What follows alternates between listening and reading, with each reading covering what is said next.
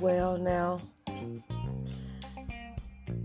I decided I would go ahead on and get ready for Double Up with me, the real Sybil, aka Madame Le Blunt Smoking Broad, and the lovely co host, Miss Don Marie aka Moonlight Princess.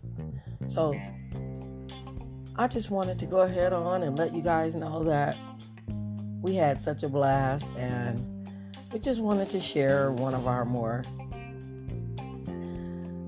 uh, in depth moments, meaning where we open up and share a little bit about us on a personal level. So just tune in to Double Up and check out Sybil and Don as we just touch on, you know, our feelings about our position and the way it may be viewed by the public. Which we don't give a fuck anyway. we really could care less, you know. And that's why we're doing this. Because it's not about what others think, believe, or feel. It's about what her and I know as individuals about what we do. So just know that we wanted to share something with you and, of course, have fun with it.